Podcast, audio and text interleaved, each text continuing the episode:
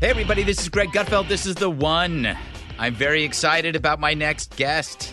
His name is William McKeever, and he's got a great new book about sharks called Emperors of the Deep. McKeever writes books and produces films about ocean conservation, but his new book is a result of his two year journey around the world to reveal sharks in a new light, mainly because people like me in the media keep putting them in a bad light. And uh, uh, William, how you doing? I'm doing just fine, Greg. Great, great. Thanks for having me on the show. Yeah, and you know, I keep I, I wanted to do this podcast after Shark Week because like every time this drives me crazy about the media in the summertime.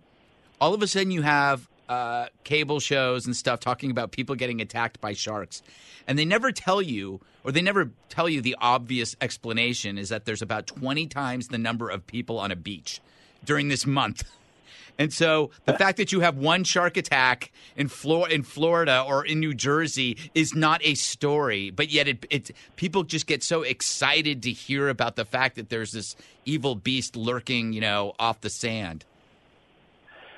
Yeah, that's so true. There's a fascination with it, and I think it all goes back to the movie Jaws and this idea that sharks are out there hunting us, and it's a primordial fear of being eaten alive, and so it just uh, plays to the human psyche. And uh, of course, the reality is very different. That sharks are, um, you know, they're out there hunting, and this is their wilderness where they live. And uh, we're just not on that menu for them. So if they come across us, most of the time they just swim away. They have they have more important things to do, Yeah. and and yet uh, you know the myth is out there that uh, that it's just the opposite. So it's uh, it's uh, for me uh, it's it's a mission to make people realize what really is the, truth here with sharks. Yeah, you know, and you brought up I had a, um, in my notes I was going to talk about uh, Jaws because I don't. I mean, I, I, I, I guess I was nine years old or eight years old. I was eight years old when Jaws came out. Never thought about sharks. Never thought about them. And the, the movie's based on a book by Peter Benchley. It. I don't think people realize what kind of like stranglehold that movie had on the American public in the summertime. It was a huge deal, and ev- everybody was talking about it. And the and rem- the, the slogan to the movie was. Uh, don't go in the water, or you won't go in the water again, or do something like that. The poster was amazing. Um, how much damage did this movie do to the shark population over the last? I don't know, maybe forty. It's got to be forty years. Yeah, it's been 40 years, and it did a tremendous damage. And it just left people uh, either fearful of going in the water or this view that, uh, again, the great whites are out there. If they're coming across the human, they're going to automatically attack. And uh, Peter Benchley, of course, who, who wrote Jaws, realized that he had created a great error. Right. And he was diving off of the Cocos Islands, and he saw all these sharks that had been finned alive and their bodies were rotting on the seafloor. And he had an epiphany, which was to spend the rest of his life making people realize that sharks are not these uh, hunters of man, that they are actually very valuable, remarkable creatures. And uh, we need to flip the equation on its head. It's not that people should be afraid of sharks. It's sharks that should be afraid of people because when you look at the numbers, 100 million sharks are killed every year. And last year, there were four people killed around the world.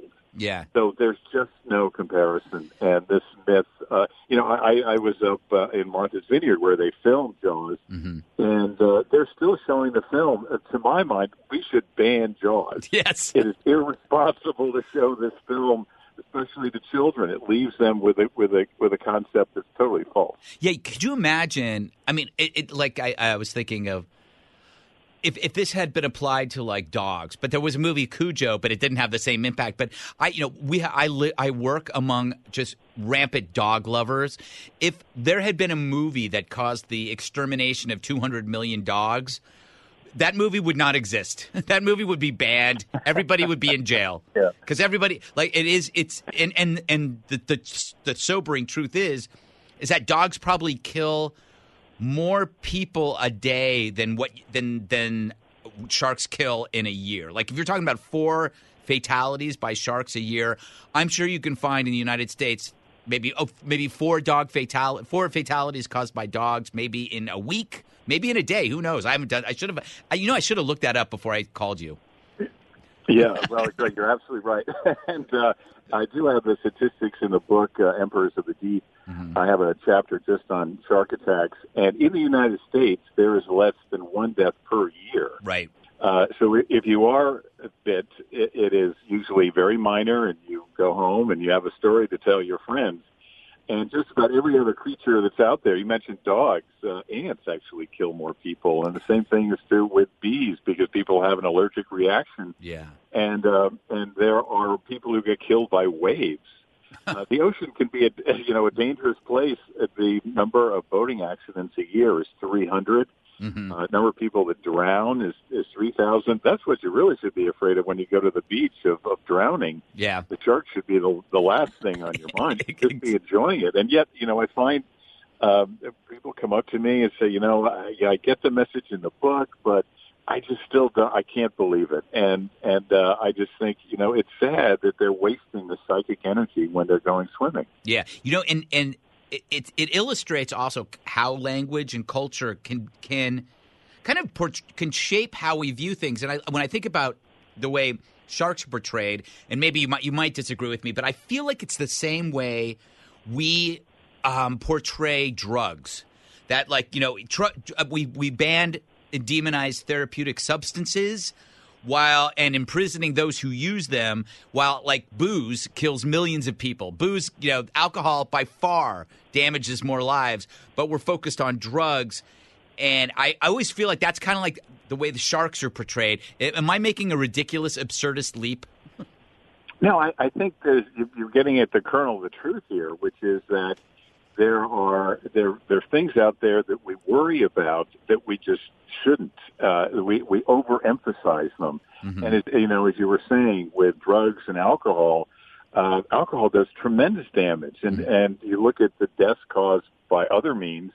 Uh, it's just not uh, related to sharks. So that's yeah. a, that's a, a fair point when you look at the fishing happening around the world mm-hmm. and these casualties uh, for sharks are so horrendous, people think, well, you know, it's a shark after all, and who cares about sharks? And uh, we really should change that because sharks, as apex predators, stand at the highest level in the marine food pyramid. Mm-hmm. And at that level, they help to maintain balance in the ocean. And when sharks are removed, it causes a trophic cascade throughout the system. You know, there are half a billion people on the planet that rely on, on fishing for a living. Obviously, we consume tremendous amounts of seafood. And if we take the sharks out, that's going to damage both jobs and the food that we eat, literally, mm-hmm. because of where sharks are on the food pyramid in the ocean. Yeah, and it's amazing because I read, you know, in your book, sharks have survived five extinction level of, uh, events we've killed you like you said we've killed 100 million sharks. How many sharks are there at any given time in the world you think? Uh, yeah that's a great question and i've i've asked the question to several scientists and uh, the sad truth is we just don't know. Yeah. There's still a mystery about sharks. We don't know how many great white sharks are out there.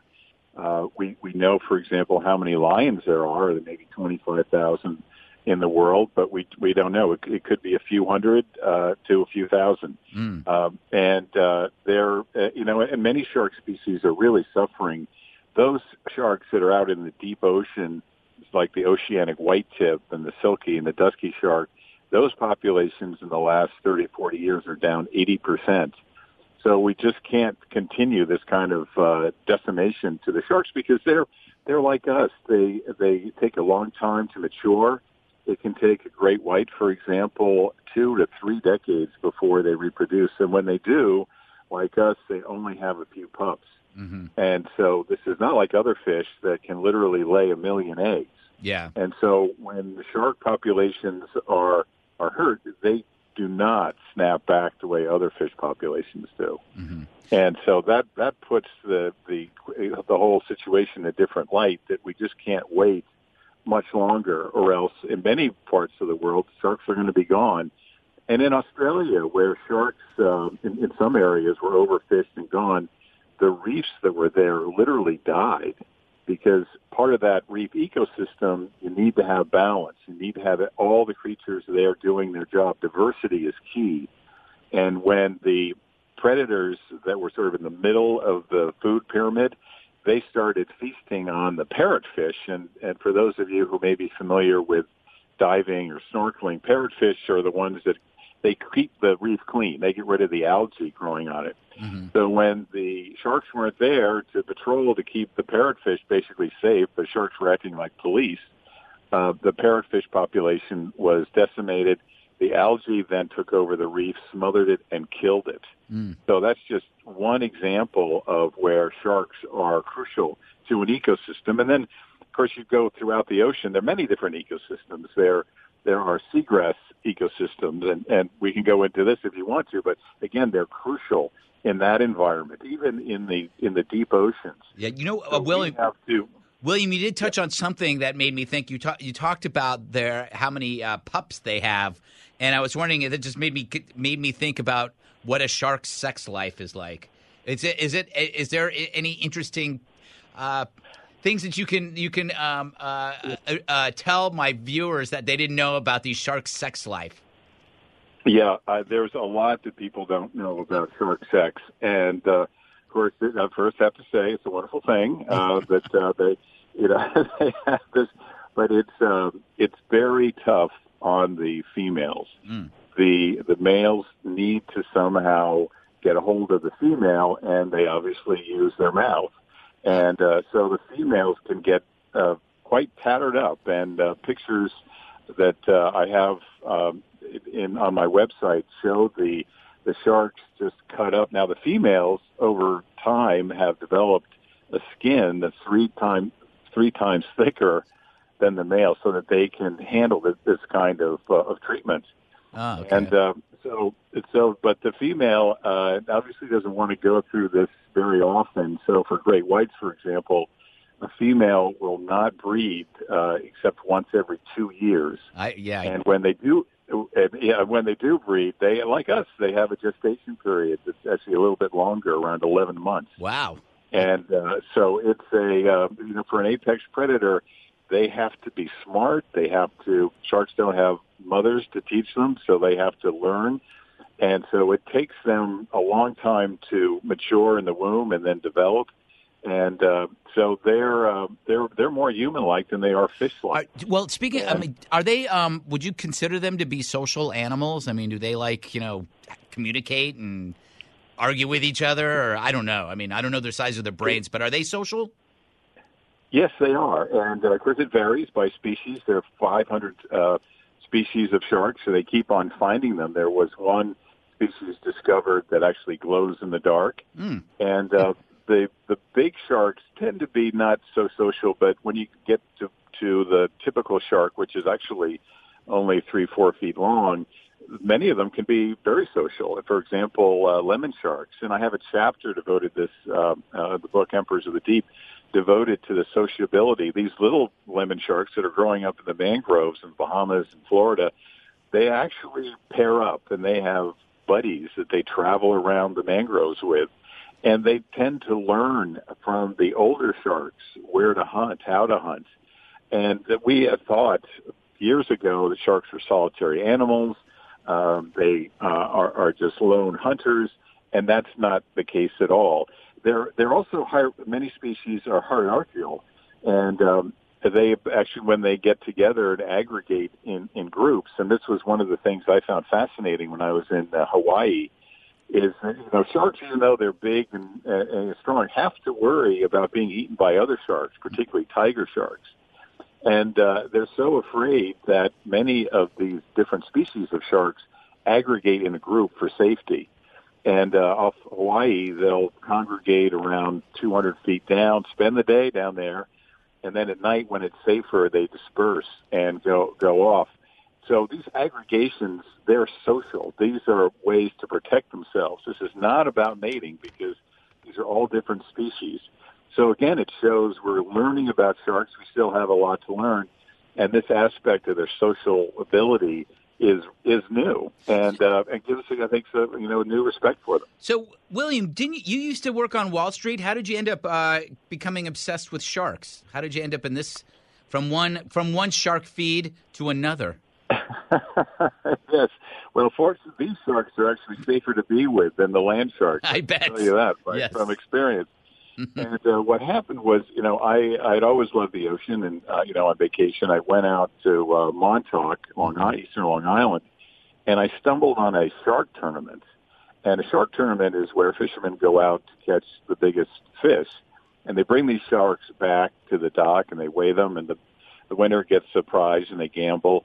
But when they're done, the sharks just end up in a landfill. And when I saw that, I thought this is such a waste. It's like going out in the forest and doing a contest with bears or mountain lions or even lions in in South Africa. And uh, here I saw them strung up like criminals that deserve to be executed. And so it got me on this journey. Mhm. And as I as I kept learning about them, I realized that how as horrible as shark tournaments are, there is around the world this massacre taking place, uh, particularly on the high seas, because of the way tuna is caught. Yeah. And uh, you know, when we get that can of tuna at the supermarket for a dollar ninety nine, uh, there's a reason for its for its being that cheap, which uh, which is a whole other story. But sharks are actually tied up into that Yeah. uh, uh, catching of tuna, and uh, it is it is leading to uh, potential catastrophe if it continues. All right, don't go anywhere. We'll be right back. Now, uh, William, is is all do all lipsticks contain? Uh, I, w- w- I guess it's called squalene, which is squalene comes from the shark. It's uh, what is it? But I mean, like, I, I wonder if people realize that that like when they're putting on their lipstick, they're putting on something that's made of shark. Yeah, it, it's remarkable that uh, sharks uh, are not just killed in tournaments and long lining operations, but for all kinds of frivolous things. As you said, cosmetics. Squalene is a fatty substance that's in the shark. Uh, obviously, not all cosmetics are, are made with this, but uh, some are. Uh, sharks are, they take their skin and turn them into purses. They take the cartilage, grind it down, and turn it into vitamin supplements for Right. saying that shark cartilage doesn't cause cancer, which is absolutely not true. Right. I remember Um, that. I, you know, I remember that fad. It was like in the probably the 80s, and then it keeps coming back. The shark cartilage thing. It, there's always a huckster in the 80s did it, and then it comes back in the 90s, goes away, and then it keeps coming back. Somebody else picks it up.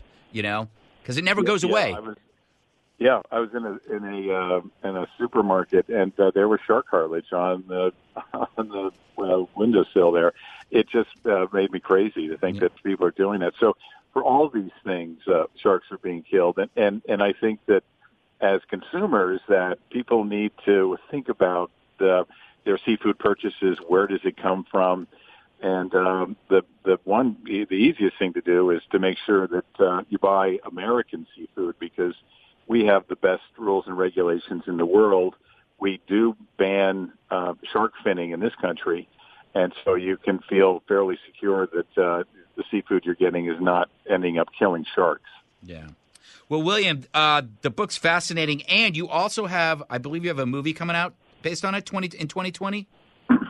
Yes, that's right. So I have a movie of the same name, Emperors of the Deep, The Shark, and uh, submitting to festivals this fall, hopefully out in uh, second quarter of 2020. And it, it follows the book. Obviously, the book the book can go into more detail about sharks, and and I do start off with a description about the big four: the great white, the tiger, the mako, and the hammerhead, and what science has learned about them in the last five to ten years. It's really been a remarkable period where our knowledge of these animals has literally exploded. And uh, for example, uh, great white sharks, um, no one knew, had any idea that they can dive down to 4,000 feet. They're hunting something down there. We're not sure what it is.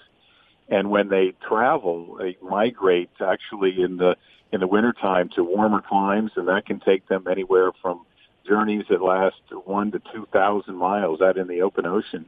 And the way that they do that is um, is remarkable. And I won't go into details on that, but it's it's all in the book, and and we get a new appreciation for sharks when we learn about them and how fantastic they are. And I would just say one last thing that um, one of my missions is is to have people seek sharks out in uh, ecotourist environments. So you may live in an area where there's shark cage diving. That's true in Florida. Yeah. There's shark cage diving off of uh, Rhode Island and uh, now eastern Long Island. And once you get in the cage with a shark, you realize number one is they're not interested. Right. Uh, they have more important things to think about. And two, when you get up close to them, you just see how magnificent they are and that they're really not interested in us at all. You know, I think uh, I'm going to leave you with my one stupid theory. I believe that dolphins have gotten gotten off easy in this whole world because they are always look like they're smiling, and sharks don't smile. So the whole thing is like everybody thinks dolphins are friendly, but they're not, are they? I mean, they're kind of like they're uh, they're no less friendly or more they're no m- more friendly than a shark. That's my that's my stupid theory. Yeah. You don't have to indulge it. You can tell me I'm an idiot. It's okay. Oh, no, no, Greg, uh, that's actually a very good theory, and and uh, I should encourage because you know 10, 20 years ago, everybody was nuts about dolphins, Right. and now there's great interest in sharks, which I think is fantastic, and people are, want to learn about them and understand them. And dolphins can be uh, pretty rough. Right. They, uh, they, they penalize each other in their groups, and uh, they can beat each other up, and then they. Uh, or they talk about dolphin sex, uh, Yeah. gang up on the females and, and chase the females, even though they want nothing to do with with the males. Yep. And um, you know they're uh, they, they're not again Yeah. uh, wild animals, particularly apex predators. They're not just cute and cuddly. To, No. to to respect them, and and I think we need to look at sharks and dolphins in the right context, which is apex predators that play a very important role. Let's leave them alone. Let them do their thing. And when we go in the water, just be very respectful of them. And uh, and then everything we can have, uh, you know, we can have our cake and eat it too, and that we can go swimming, enjoy that, have our seafood, and we don't have to worry. Awesome. Well, William McKeever, it was a pleasure talking to you. The name of the book is Emperors of the Deep Sharks, the Ocean's Most Mysterious, Most Misunderstood, and Most Important Guardians. You could probably buy it anywhere you want. Amazon is easy as well. Thank you, William. Good talking to you. Thank you, Greg. Wonderful to catch up with you. Great. Take care.